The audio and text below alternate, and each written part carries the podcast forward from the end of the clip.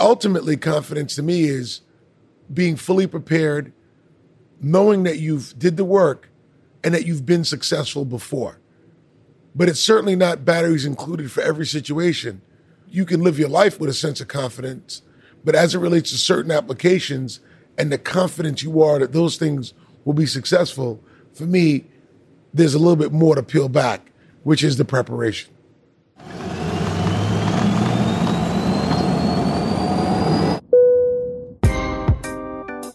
Welcome back to Airplane Mode. This is your host, Clay Skipper. Hope everyone is staying safe out there with all the coronavirus news. And hopefully, this is a brief respite from that. We do not talk about the coronavirus, though it did present some challenges in this recording. So if you guys notice the audio is a little off, please bear with us. Today's guest is Steve Stoute. Steve is probably best known as a record and advertising executive. He has worked with some incredible artists, everyone from Jay Z to Nas to Beyonce. Most recently, he launched a company called United Masters, which is a streaming platform that allows musicians to distribute their content directly to consumers. And he has recently been named a consultant to the New York Knicks, where he's working with James Dolan to help try to turn the franchise around. Two New York Knicks incidents that are referenced in here to give you guys some context, one is an incident with Spike Lee, a longtime and legendary New York Knicks fan who recently went to the stadium and was not allowed to use the entrance he had previously been allowed to use for two decades or so. So that created a little bit of a PR crisis, which we talked to Steve about. And in talking to him about it, we reference uh, an incident with Charles Oakley, a former NBA player, former New York Knick, who was once ejected from the stadium and let out in handcuffs. What did I want to talk to Steve about? I was curious to ask Steve because he is a very successful brand consultant, a very confident guy, and someone who's worked with very high achieving, very successful people. I wanted to ask him how he got his confidence and if there was a common thread among all those people he's worked with that allowed them to be confident and have the success they have had. And we talked about that. He said it all came down to work ethic. Comes down to showing up, doing what you say you're going to do, working hard because that allows you to then know that you're prepared and believe in your own intuition. He tells a great story about helping to produce Nas's second album, going to see the legendary producer Q-Tip, who told him that he shouldn't do something that he wanted to do with Nas's album. He trusted his gut because he had done the work to trust it, and he went ahead and it turned out to be a good decision. He talks about Kobe Bryant, what he learned from Kobe, and what he learned specifically about confidence from Kobe. And he tells a great story at the end of the episode about eating tacos with Draymond Green, Jack Dorsey, and Draymond Green's mom, who cooked the tacos. So stick around for that. Steve's a great storyteller on top of offering a lot of great lessons on confidence. So hope you guys enjoy this episode. And without further ado, here's my conversation with Steve Stoute. Steve Stoute, welcome to Airplane Mode. Thank you for coming on. Thank you for having me. I'm glad we were able to make this work. I was really looking forward to having this discussion. Usually in the intro, I describe what people do, but I think your bio is a little bit difficult to sum up. So I'm curious how you would describe what you do or what your what your job is. Ultimately, my job, I I, I believe, is to create value, and uh, you know, in any circumstance that I'm in, um, or anything that I take on, you know, creating value and um, helping change people's lives as a result um, is part of the remit. So I never look at whether what industry I'm in, whether it be advertising or music or, or technology, whatever it may be, um, having a clear understanding of that I have to create value, and that's my ultimate goal, is something that I use as a north star. Have you always sort of had that vision as the thing driving you? Like when you were growing up, what did you think you'd want to want to be? I mean, I went through the normal vacillation of vacillate between am I going to be an athlete? Am I going to be a kind of entrepreneur? I'm going to be what kind of businesses I'm going to own. Part of it is dreams. Part of it is not knowing that you're not good. You're not a good athlete because no one tells you. yeah. But uh, when, as I started to get into my formative years, I I started to get an, an understanding that I had a tireless work ethic, and that that was something that was special. And if I applied that to whatever I found, that gift of that energy, that motor, that determination would be a value. When did you discover that, or how, how did you first discover that you had that work ethic or that you were good at creating value? Even in the earlier years when I had a job, the other employees wouldn't take it as seriously as I did or wouldn't think about it the way I thought about it, and it was it just becomes evident that you know you care more or you are willing to go further than others. And I seen that very early in some of my first jobs and working with other people, and you get a chance to see, you know, your output versus theirs. I'm sure any athlete could tell you the same thing. Like people who have uh, a desire or energy to continue to stay in longer or work harder, you you you see it clearly. One thing I want to try to unpack is how much of because you know, like I told you, we're talking about confidence. So, how much confidence comes from putting in the work and doing the reps, and how much of it comes before that? Uh, because you know we had Jalen Rose on the podcast, and he talked about how he attributed his game to irrational confidence, and how you couldn't tell him that he wasn't Michael Jordan or Magic Johnson, even though he wasn't Michael Jordan or Magic Johnson. When he, he said, you know, when he looked in the mirror, that's what he saw. So I'm just curious from your own personal experience, like how much of the confidence that you had came was sort of innate growing up. You were just self assured, and how much of it came after you had put in the reps and done the work. So I would say to you, first of all, that's a great question. Um, the confidence came. It's it's a series of for me successful events that leads you to a place where you know when you're at your best, and if you do your best, it will work. It will be successful, and if you prepare, you will have great outcomes.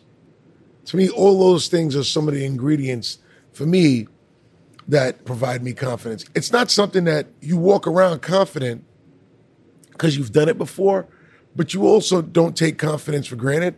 Like if you're not prepared, if you're not focused, if you haven't done the, the, the work, there's a certain sense of of confidence you lack because you know in certain spots you're not necessarily prepared for.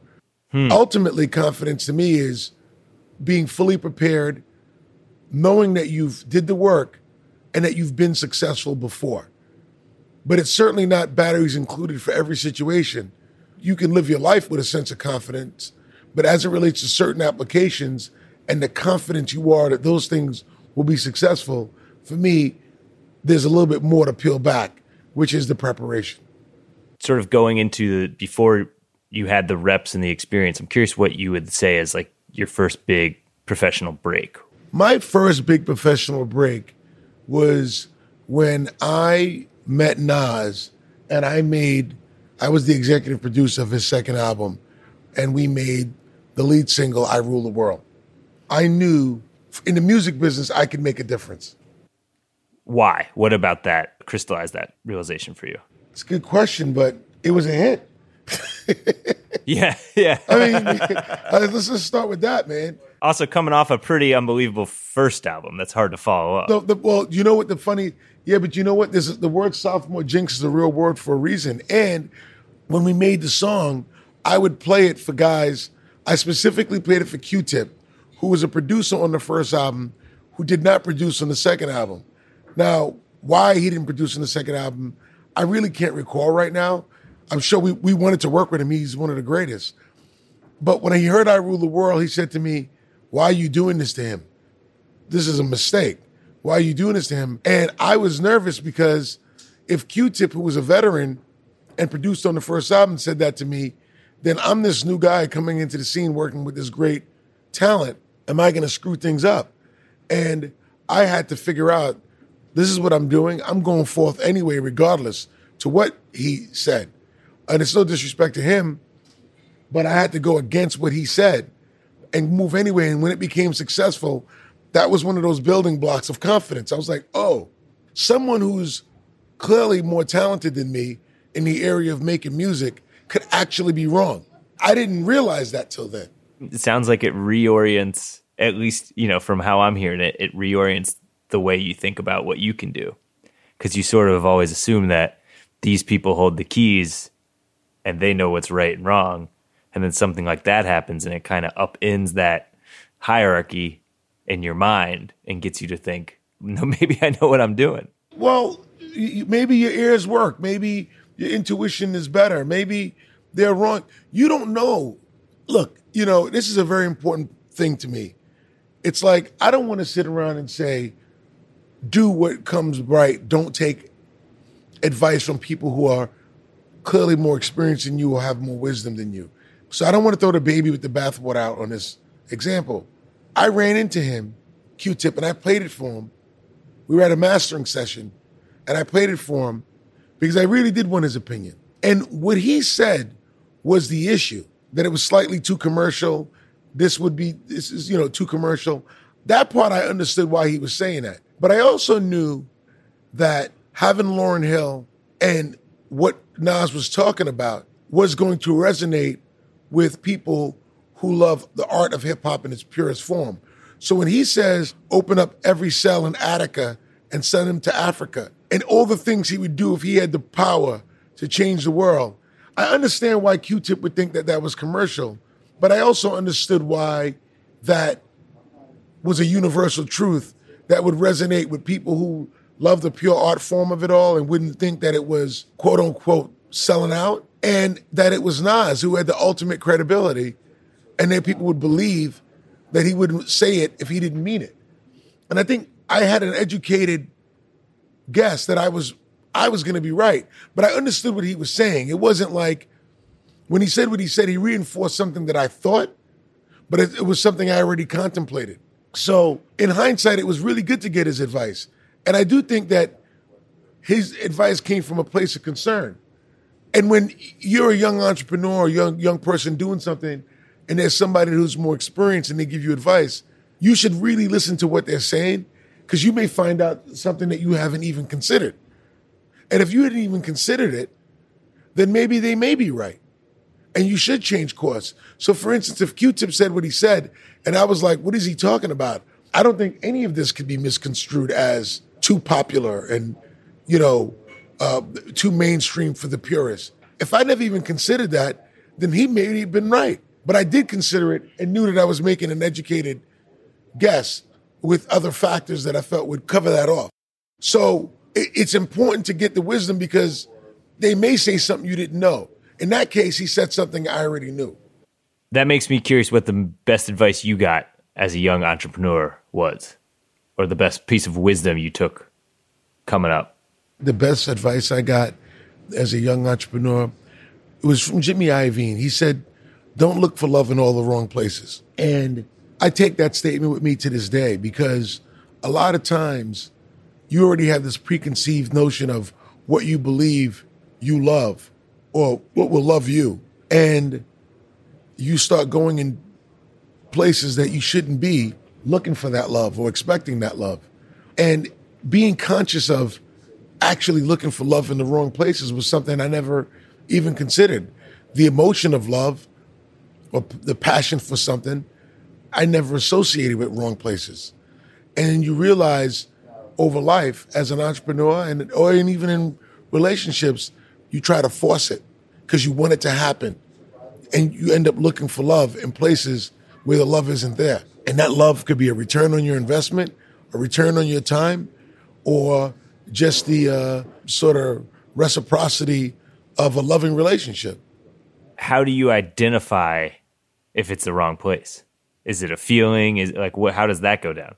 Uh man, you know, obviously love is an emotion, bro. So it's like one of those things where you you just it's a feeling. I, I you it's like you know you're going down this thing you're nervous about it because you're not sure if the love is going to come back and you um you shouldn't be questioning it when you start questioning it it's probably not the right thing but that's just a feeling or when you really deep down inside are questioning i'm not talking about the anxiety of failure i'm not talking about the anxiousness of wanting it to work really bad i'm talking about when you get the feeling that it's not right but you keep going anyway it sounds to me like you're a guy who's always been pretty in touch with his intuition. Who, Jimmy?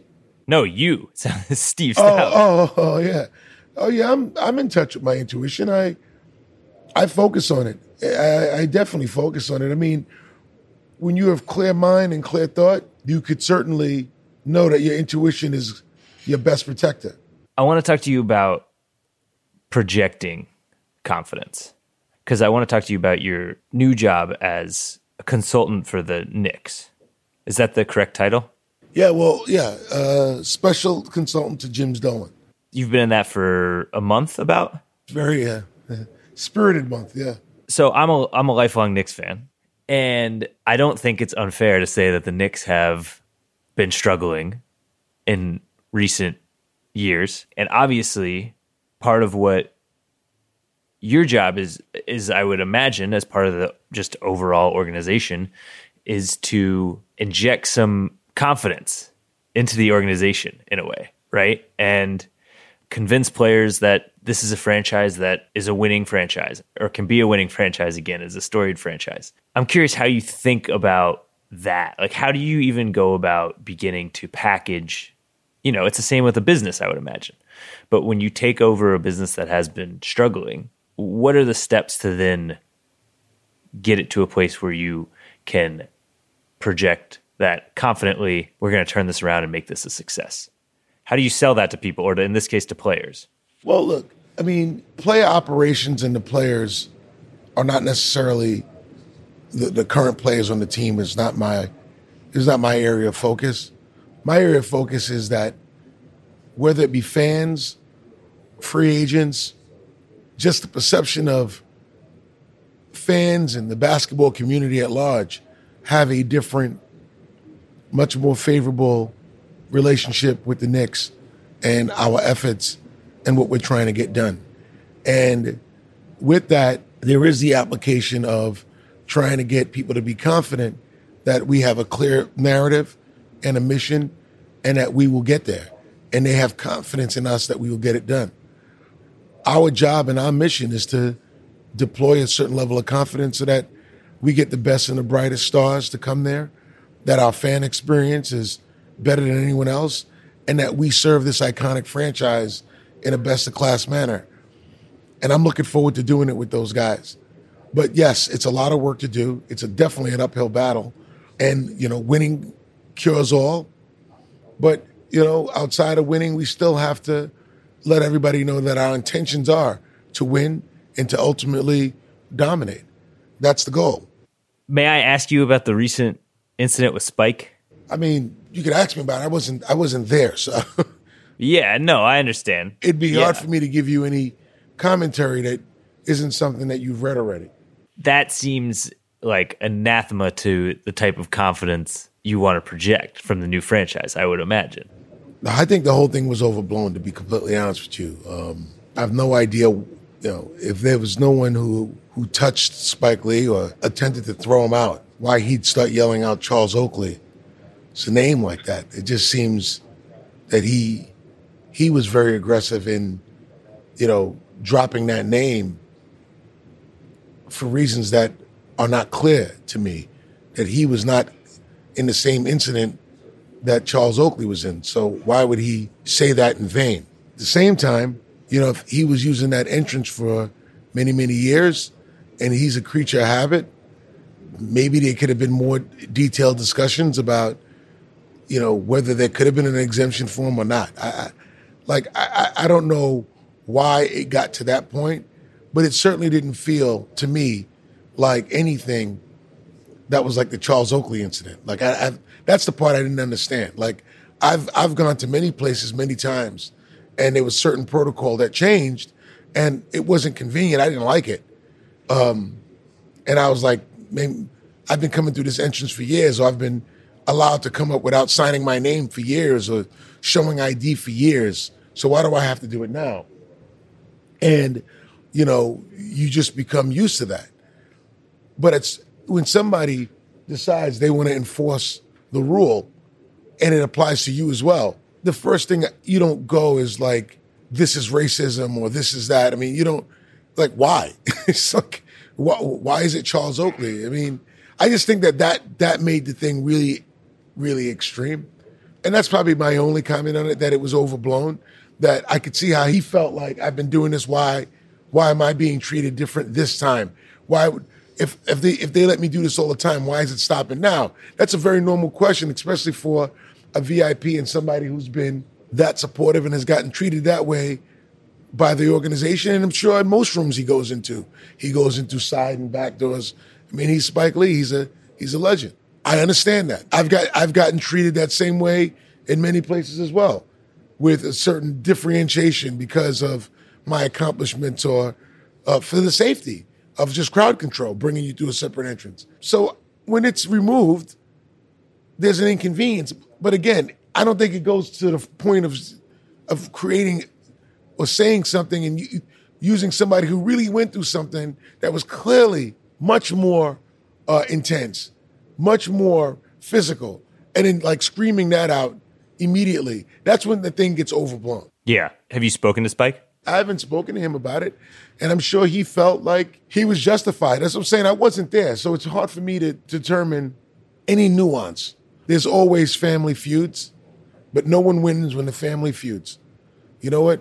Spike Lee, he said clearly when they asked him on first take, would he go to Brooklyn? Why didn't he go to Brooklyn? And he said, why would I ever do that? And I'm sure that's how New York Knicks fans feel. I mean, they're loyal fans, and Spike is, you know, the loyalist and he's disappointed. And I've been disappointed with family before. We make up and we move on because there's nothing but love. And I think that's what this is. Yeah, I think that's a I think that's a fair response. And you know, I think yeah, I don't I obviously cannot speak to why Spike paired it with the Charles Oakley incident. I think as an outsider, just as a Knicks fan, I think it can be disheartening when you have like a string of those incidents. But I think going back to what you said earlier, winning can sort of cure a lot of ills. So I hope you can get us some wins. well, I'm a, I'm gonna try my best. I mean, that's you know, I'm I'm a part of a team, so hopefully, as an organization, as a team of great leaders and experienced leaders, that we pull it together and and go on a run. You know, the other yeah, thing that I yeah. thought was important, you know, when you speak about confidence, is I want to talk about United Masters and this whole idea of the independent artist today getting a chance to be able to compete at the highest levels in the music business without going to a record company. Well, why don't you explain real quick what United Masters is, just so the listeners know? Yeah, United Masters is a music distribution platform, a digital music distribution platform that allows an artist to go, uh, if you have a song, if you have any piece of a composition, um, we can get it, you know, from your phone to Apple, Spotify, TikTok, YouTube, any music store, Tidal, uh, Amazon in a day. And it takes 37 seconds actually to upload that content to our hmm. systems. And you get to keep the, you own the rights. We take 10%, you get your 90%, and you own the rights in perpetuity. There's a lot of young artists who now see us as a viable option rather than going to a record company and giving away those rights for money early in their career, and usually yeah. you find out yeah. you speak to artists later in their career, and they say signing that record deal was the worst thing they've ever done, and we want to be able to eradicate that by building United Masters as simply a mobile first record company in your pocket. The industry now has the confidence to know that they don't need a record company to be successful. That was something yeah, that artists were not confident about. Independence always looked like seven guys in a van sleeping on couches. It never looked like the financial success of owning something. You know, I've been blessed to, to, to be able to live my dream for the last 20 years of, you know, building companies and having these, these insightful visions and then being able to pursue them and building great teams to help me do that. And I'm excited to continue doing that. I wanted to ask you about that because it seems to me like you've woven together a pretty incredible network, both on the macro scale in terms of businesses you have, but also just the micro scale of people you know.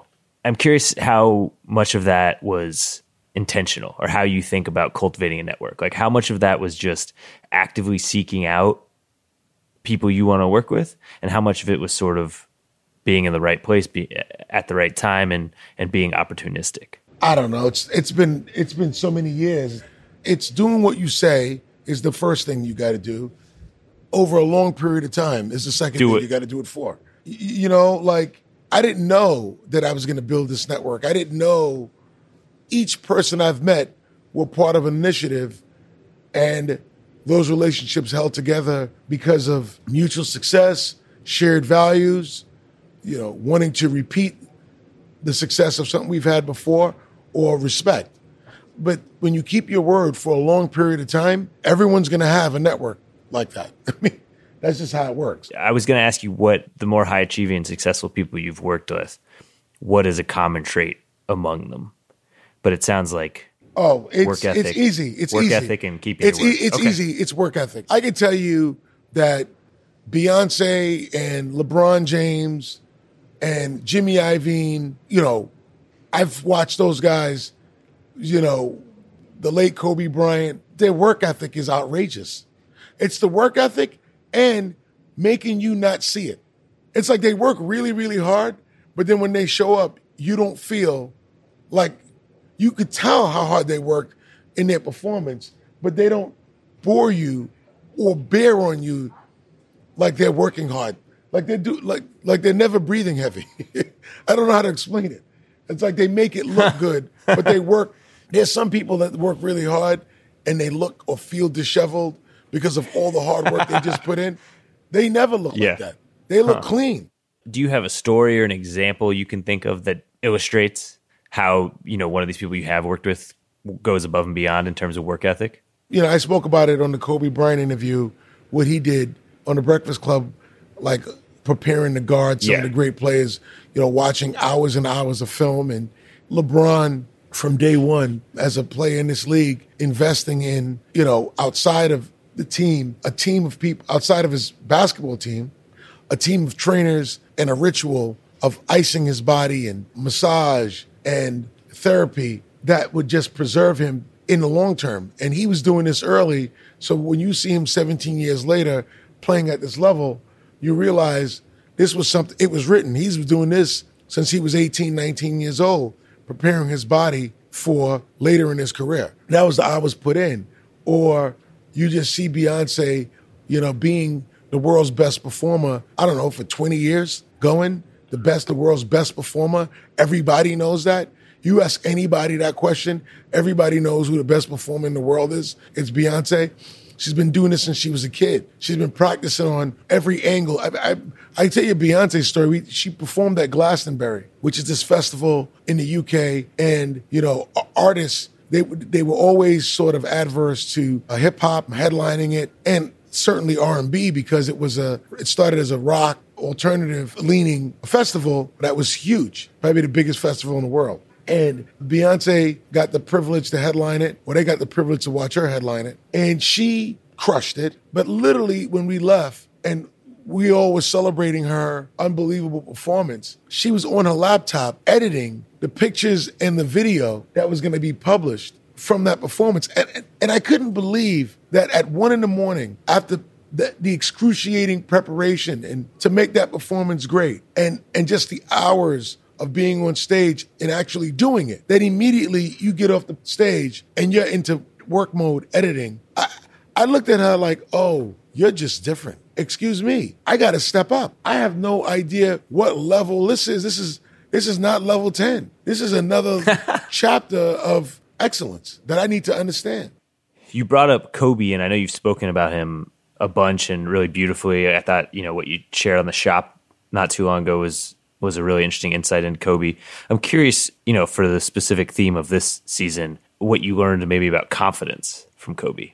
Because i know he's a relentless worker but he also seemed to have a, sort of tireless confidence. Never had a, never had a never ever had a confidence problem. In fact, he was confident that despite whether it be missing a shot or any opposing arena or remember early on people was hating on him and siding with Shaq. Um, at least that's the way public opinion was moving at a certain time. His confidence and his belief in himself was bigger than any naysayer, including the cumulative naysayers, could ever topple. And that was something that I learned from him. He never, he didn't act like he didn't listen to them. He didn't listen, to, he listened to them, he heard it, but he never paid attention to it because his sense of belief in self was bigger than anything that anybody could say about him. Then it all converted back to him, right? Like everybody who was a naysayer became a fan because you'd be surprised at the six degrees of separation between love and hate. Those aren't emotions that are really far apart. Those emotions are very much next to each other. Good and great are farther apart. Love and hate are very, very close. And it's difficult, but you don't have to move somebody that much. If they if they can find the emotion in it to hate you, they can find the same passion. The passion of hate uh, is very close to the passion of love. And if they have a passionate feeling towards you, to shift that feeling is difficult. But you can, if you shift it, you will shift it in a very passionate way. Yeah, that's. It reminds me of something Draymond Green's mom actually told me once, which I love. Which she said that Draymond, uh, you met Draymond. Hold on, applause hold on, re- stop, in stop, stop, stop, stop, stop, stop. You met Draymond Green's mom. I've I've interviewed her a couple times. Listen to me. Draymond Green's mom, this is very important for everybody to know, easily makes the best tacos in the world. And I'm not joking around. Listen to Really? me. Draymond Green's mom made tacos for me, Draymond, and Jack Dorsey, the founder of Twitter, um, about three weeks ago. And my head was blown off.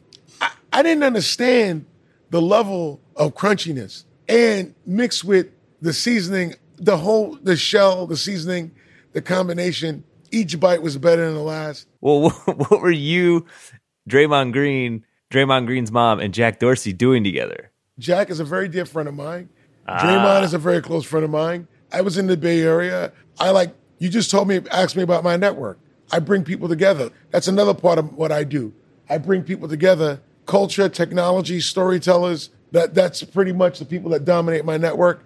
And when I said we were going to come, I was going to come hang out with Draymond. He said, my mom's making tacos. And honestly, I was like, man, I ain't, let me get something to eat before I go over there and get the tacos. Cause tacos doesn't like, A, they're from Michigan. Like, why would they know how to make tacos at a high level? And B, that doesn't seem like a meal. Maybe I should eat something prior. But I didn't eat anything prior. And um, I said, let me let me just go over there and you know, I'll go in an empty stomach and I'll enjoy this taco experience. Last question I would ask is is the question we ask everyone in the podcast, which is for a favorite fuck up. It's one of the things that I wish I did that I didn't do. I never signed. I Alicia Keys was an artist who came to my office first, and before she had a deal, and I didn't sign her, and um, I kicked myself for that. I mean, I, I look. I could rationalize the fact that she didn't have the piano; uh, she just sang. In fact, I didn't even know she played the piano. But I just think about how I've had a really good career, but how much would I be proud if that phenom of a, that genius artist, Alicia Keys, would have been somebody that I would have been associated with her success because I'm a fan and she's a genius and I fucked up. Is there a lesson in that, or is that just pure regret? I don't, you know, I mean, I could ask more questions. I don't, that wasn't the prerequisite for my famous fuck up. Like I have a fuck up that taught me a lesson, but that was a fuck up that I regret because I wish I was something that I was a part of. Well, thank you for sharing that, and thank you for coming on airplane mode. I appreciate it. Okay, bye bye. Thanks to Steve for coming on. Thanks to Jessamine Molly, our producer. Thank you to you all for listening to this episode and to this season. I hope you've enjoyed it. Uh, hopefully, you've learned a thing or two about confidence, maybe more than two things. That would be great. I know I have. We're going to go on a short hiatus. I'm not sure for how long, but I'm confident that we will be back. In the meantime, if you guys enjoy this show, I think there's a high chance you will like a newsletter that we put out every week from GQ, the Level Up newsletter. I will throw the link to sign up for that in the show notes. If you guys are interested in conversation on confidence and the type of things we talk about here, I think that might be up your alley. So check that out. In the meantime, happy to hear from any of you. Reach out, clay underscore skipper at gq.com. We'll talk to you and come back for season three. Until then, be well and thanks for listening.